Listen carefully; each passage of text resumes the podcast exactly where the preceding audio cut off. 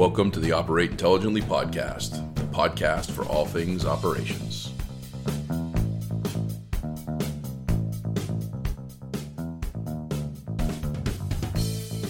Hello, Operate Intelligently listeners. This is Joshua Peach, and I am really happy to be here on Earth Day with a really special guest and dude client. The Cincinnati Zoo, Tony James, is joining us. Uh, first, welcome Tony to the Operate Intelligently podcast.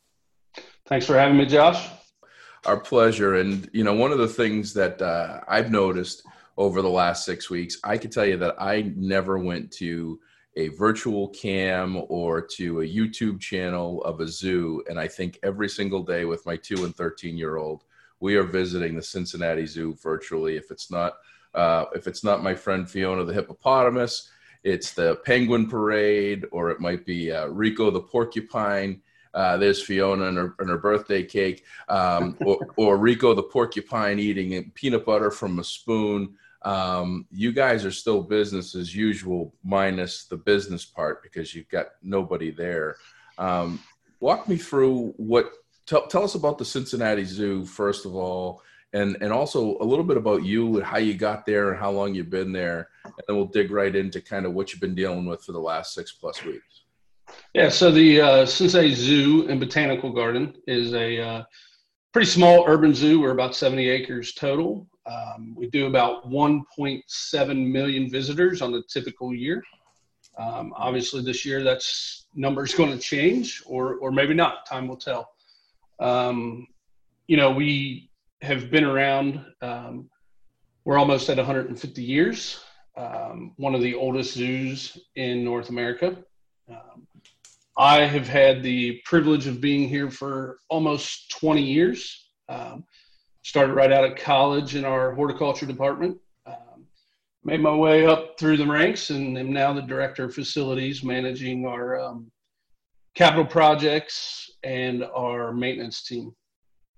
Very cool. And uh, 20 years. Wow, that's a that's a, that's a long run in the same place. You don't see that a lot anymore. So glad they glad they got a good one over there. So so you've been there for 20 years you've been through um, well i mean you, you were probably came in right around y2k 9-11 you were there for you were there for yep. sars bird flu swine flu uh, the yeah. recession you know countless things that we've been talking about how does this pandemic measure up to all of the other things in your 20 year career no comparison man this yeah. this is by far one of the most impactful events I've ever seen happen. Um, in the 20 years I've been here, I've never seen our zoo shut down, and we shut down uh, mid March, um, and we're still shut down. It's uh, it's crazy. It's um, it's taken a big toll on our zoo, um, but what I also think it has done is brought our zoo together, um, our employees, and it, it's made you realize what actually makes your zoo tick and who, who you actually need to depend on and who you need to value. And, and it all comes back to your employees, right? Um, it's been a struggle for me because of the whole essential or non-essential. Mm-hmm. Um, and in my role, there's there's about four guys at my tier for our facilities team um, in different roles, project management, stuff like that. You started to wonder if you were actually essential um, mm and needed to be here, and you come to find out that probably can do what you need to do from home. Um, mm. But that was a hard spot to be put in because the guys and gals that work for me, um, asking them to be here and asking them to be essential and not knowing, right? The first couple days, the first couple weeks, like, is everybody at the zoo going to have COVID 19 or is nobody at the zoo going to have COVID 19? Right. Not knowing it, it, it, was a tough spot to be in. Um, and it really made me appreciate um, what our team does for the zoo and what, what they do to to put people like me in roles that I'm at um, without a great team underneath us that is essential.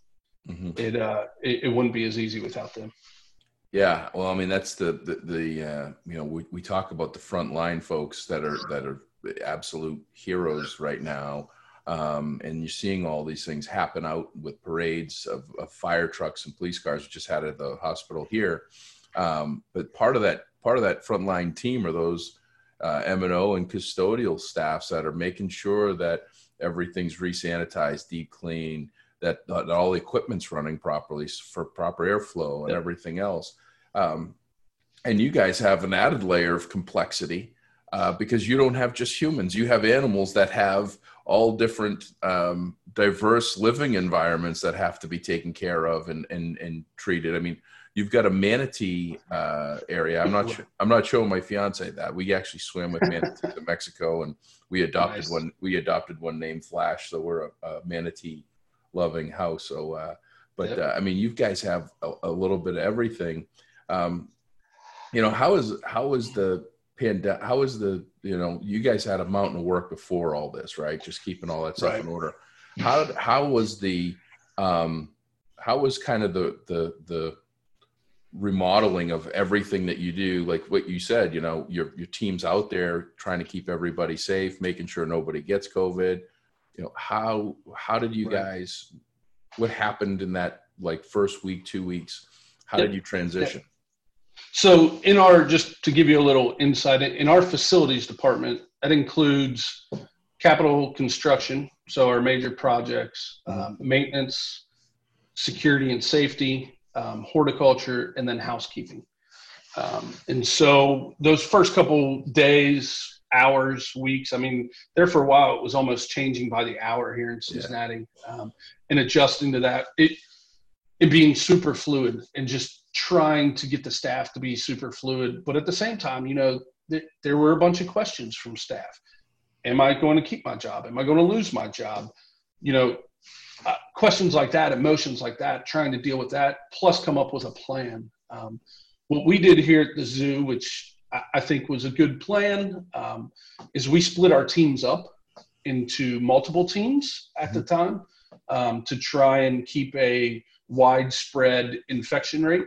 Um, if we, so like in our maintenance staff, for instance, we have about 30 folks. We split them up into two groups, two teams of 15 basically. Um, and they were rotating shifts. Um, so they would work four tens one week and three tens the next week would be team A. Team B would do the exact opposite, um, just so we didn't have a widespread pandemic breakout. Um, then other things we did, you know, horticulture was is a big part for us. Um, the grass doesn't stop growing. The, the flowers don't stop growing. Yeah. April is one of our biggest horticulture months for our team here at the zoo. Um, it's Tunes and Blooms every Thursday, which is a free concert here at the zoo. So it's a really showy time that draws a ton of crowd, um, but also produces a lot of work. And so we were not getting the crowd, but we were still having the work. So we took t- folks from our security team, we took folks from our housekeeping team, um, because obviously without crowds, our housekeeping team and our security workload kind of drop down a little bit because they're not cleaning bathrooms every day. They're not having to clean the buildings every day because the 10,000 people a day are not in there.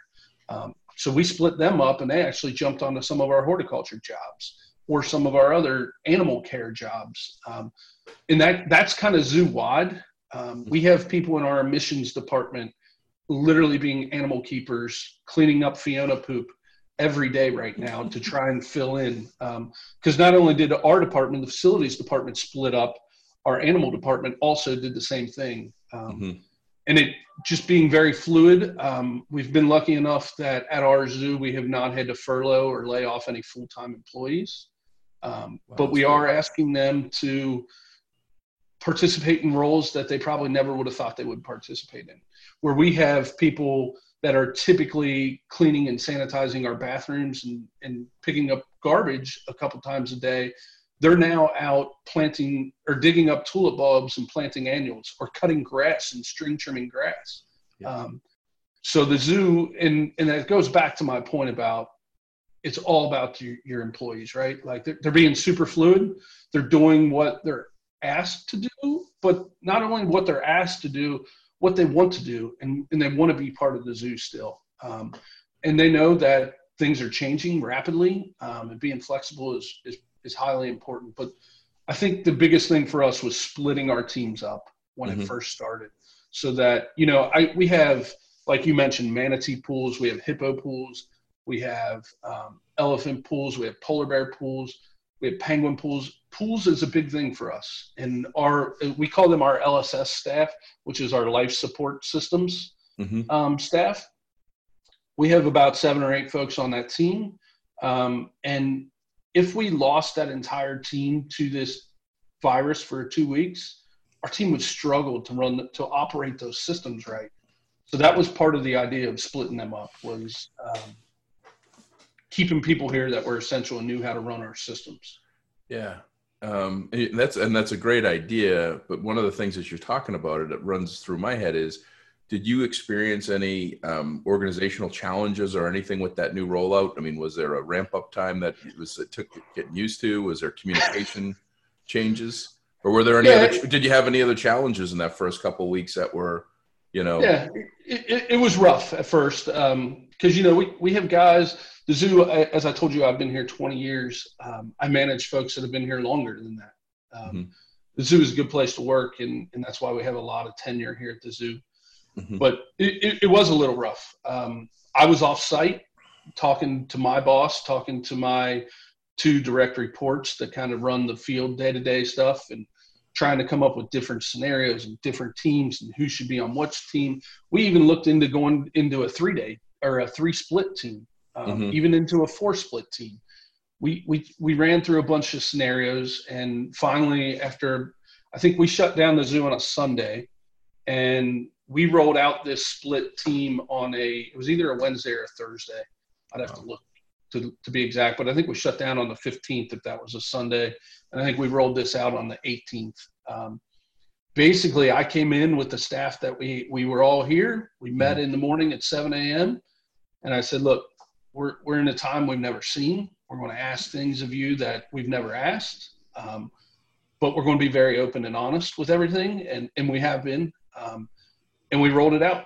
We sent half our, half our team packing that day, kept the other half and, uh, had some papers. A lot of emails went out. There was a ton of confusion.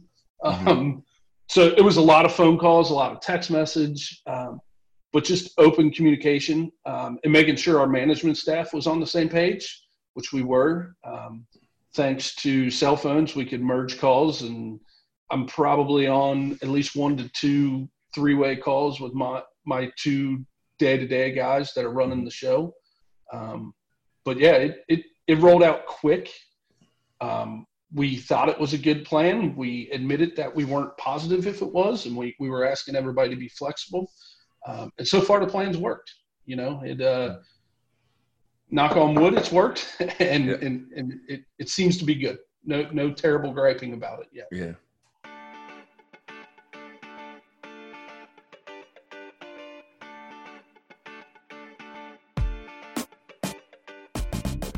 With all that's going on in the world, we've decided to cancel our upcoming conference, Dude University but we're excited to be introducing our first ever virtual Dude University on May 5th and 6th, 2020. Make sure you get on the list for this free two day mix of online sessions, including product training, best practice sessions, industry connections, and a live client panel. Register for free online today at university.dudesolutions.com.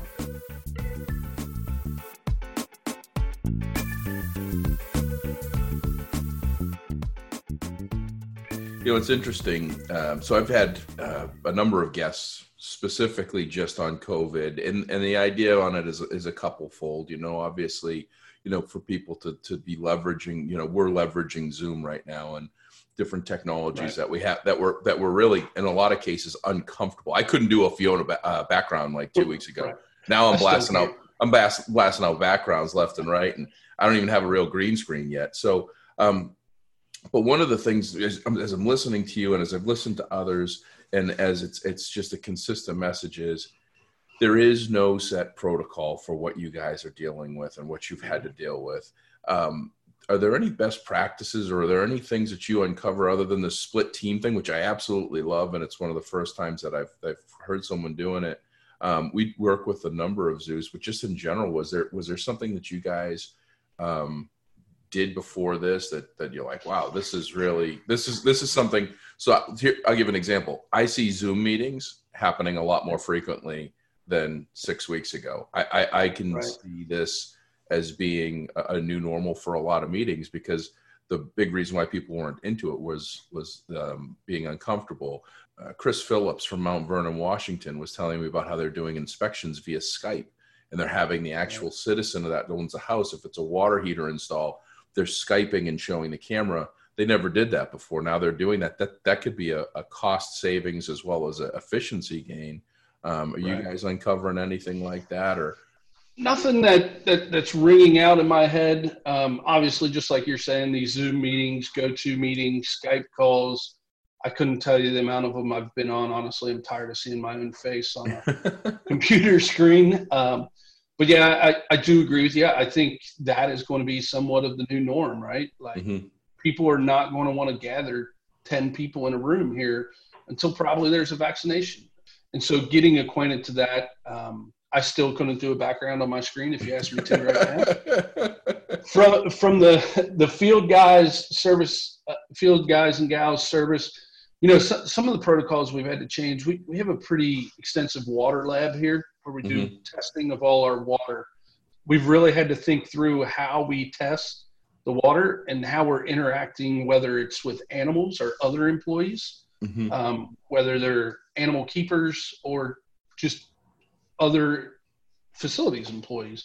Um, so I think we'll see some changes in our protocol there, mm-hmm. um, in our testing and water sampling um, side of the business. Um, I'm not sure that we're as fancy as doing Skype inspections. Um, you know, most of our guys have the tablets, and we're working with facilities dude off of our tablets. Um, mm-hmm. You know, the, the one thing that's that that has been a little tough for us is we've had to limit the amount of staff that we have in animal buildings. Mm-hmm. Um, so most of our preventive maintenance work has somewhat been put on hold um, mm-hmm. Because we don't want our facility staff in those animal buildings, whether it's for the animal health or for the animal keeper health. Mm-hmm. Um, so most of that's been put on hold. We're only doing emergency work if an emergency comes up. Um, but yeah, I, we, we haven't had a ton of ton of things other than meetings like this and some of our water lab protocol change. Yeah, I was talking to uh, one of our solutions consultants, uh, Mike Bremer, who's just a, a, bright, bright dude. All of my team is is really bright with thinking about you know what what should people be doing and thinking about. And we were talking about that. It was and it was one of those. It was one of those moments where I had like this mental block, and he just said, you know, uh, clients should be looking at, you know, how do we not just postpone or put off PM work that you would typically do, but manage it through it because it's it was done because of COVID. It wasn't because you didn't have the staff. It wasn't because you didn't have the time or the filters or whatever. It was solely because of safety of, of COVID, so that at least you can capturing and recording. And if something does happen and it's a cost, you can say, hey, look, there was a safety issue, health issue that we couldn't couldn't get to. made all the sense in the world for reporting when all of this stuff is is actually done and behind us, so we can get back to whatever our new normal looks like. Um, you know that that poses my my next kind of thought here. Um, we can't we can't you know I'm, i live in Boston, uh, Massachusetts, and so yesterday the governor comes on at noon and he says, "Hey, school's closed till September, so 131 yeah. days." 131 days for us before school comes back in. So now we have a known, and it's not even a known, right? Because we don't know if come August that this we're hopeful, but we don't we don't know for certain. But at least we have a, a finish line in mind. Um, what are you you know how are you guys looking at that? Like, do you have any like it's the zoo's obviously not going to open tomorrow. It's most likely not right. going to it's most likely not going to open for the foreseeable next number. I would say of a, a bare minimum number of weeks, possibly a month or so. If I mean, are schools closed in Ohio for the year? Yeah. So same with us. Uh, Governor DeWine came on.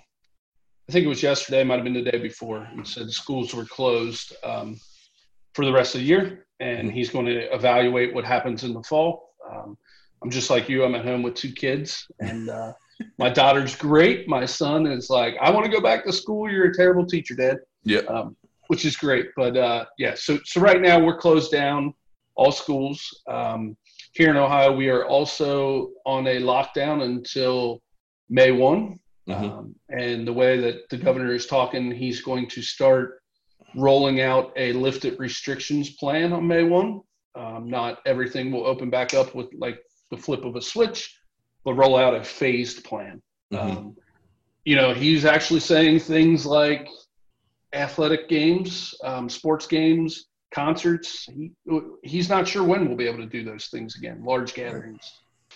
What we're doing and how that's affecting us here at the zoo is, is we're digging deep into that right now.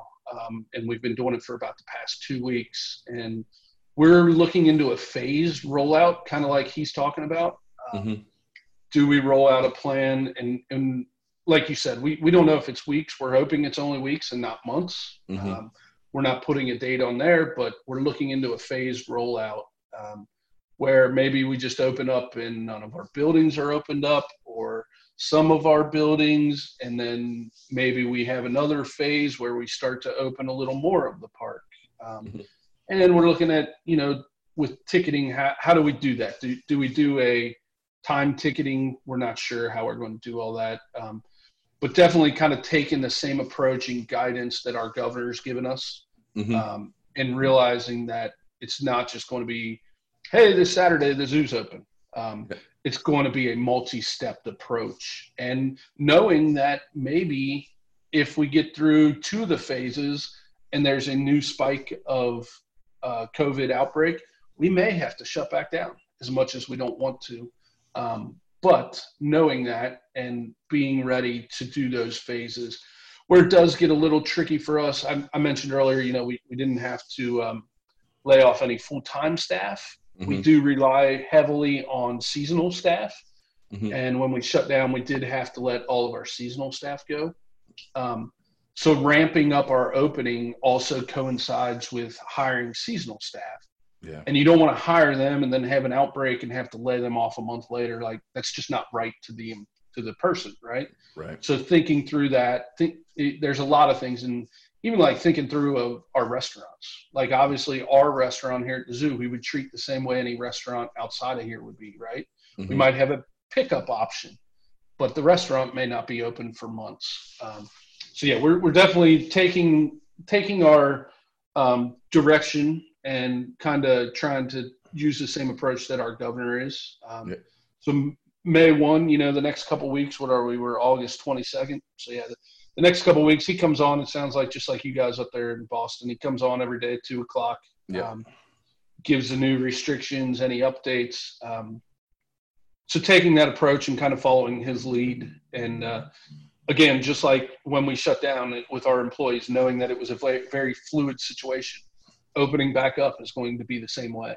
Um, yeah, so, yeah. Well, well, I mean, I was just I just did some some fast fuzzy math, um, trying to just put, put into perspective, you know, how many people uh, might visit the zoo on any given day, and if you just take the 1.7 million and divide it by 365, you're at you're about 5,000, and I'm sure there's more than 5,000 on days of of the of the bands and the the penguin parades and everything else. So there's a large yeah. a, that's a large number of people um, so that you know they have to put Correct. that all into effect i mean we have grocery yep. we have grocery stores that are you know 50 and 75,000 square feet not 70 acres but large stores that are yep. limiting to 15 people in the store at any given point in time grocery stores right i mean yeah and we're we're digging heavy into that also trying to you know look at our square footage of public space and how do we need to limit and and and I think we will. We'll, we'll wind up limiting the amount of folks that are allowed in the zoo every day.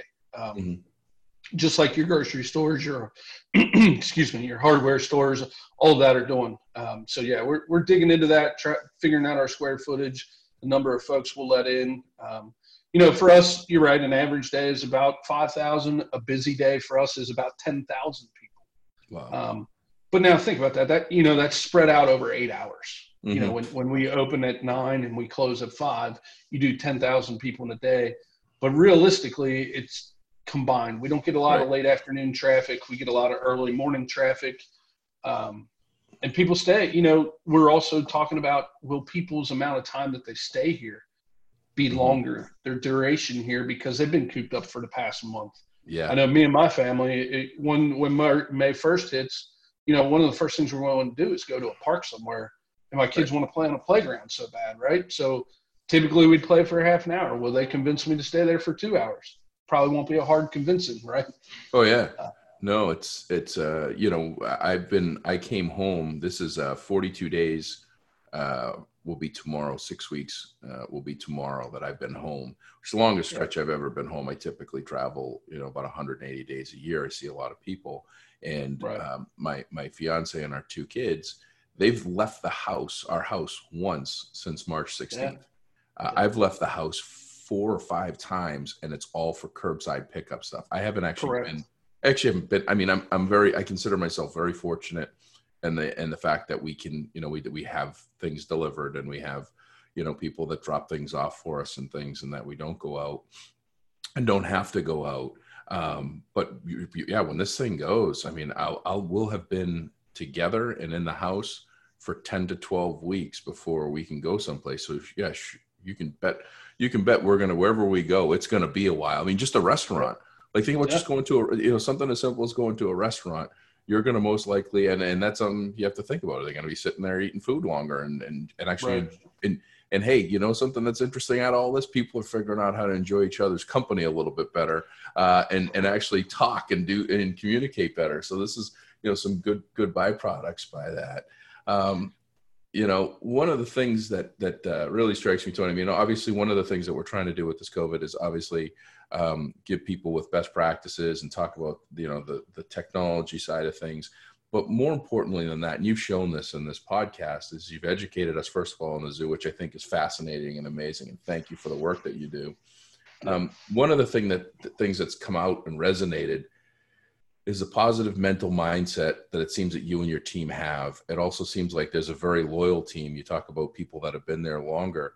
You know what are some of the things that you could that you see? What are some of the attributes? What are some of the, the, the things that you guys do? What's a best practice? What's a, what's a what's a cincinnati zoo inside line special sauce to keep people smiling through all of this working hard and and what i caught early on which is a startup company mindset and you're 150 years old is that when the going gets tough everybody picks up and they row the oars together. And it means if you're in accounts payable you might be you know planting tulip bulbs or doing all these things that you're talking about. What, what is it? I think it's it, it, comes down from the top right? We have a great director in thane maynard um, and our coo dave Jenike, um, and then my boss mark fisher um, and other folks at our top leadership they don't just preach the words. They they actually walk the walk, right? And they, and they talk the talk. Um, and I know that if I had an issue right now, I could call Thane Maynard um, and say, Thane, we, uh, man, I'm just struggling. And he would do whatever he needed to do to make it right. Um, and that's the trickle down effect, right? Like I, at my role and my status, I know that there's nobody more important than the people below me. Um, and I really think that they feel that way. Like I, I go to them and I talk to them. I have a crew of 32 folks, and I, am making sure that I text them every two weeks just mm-hmm. to say, "Hey, how you doing? You still holding up? You need anything?" And I'll bet you 75 percent of those responses are holding up good. Appreciate the job. If there's anything you need me to do, let me know. Um, and I, I, really think it, it's because it starts from the top of an organization.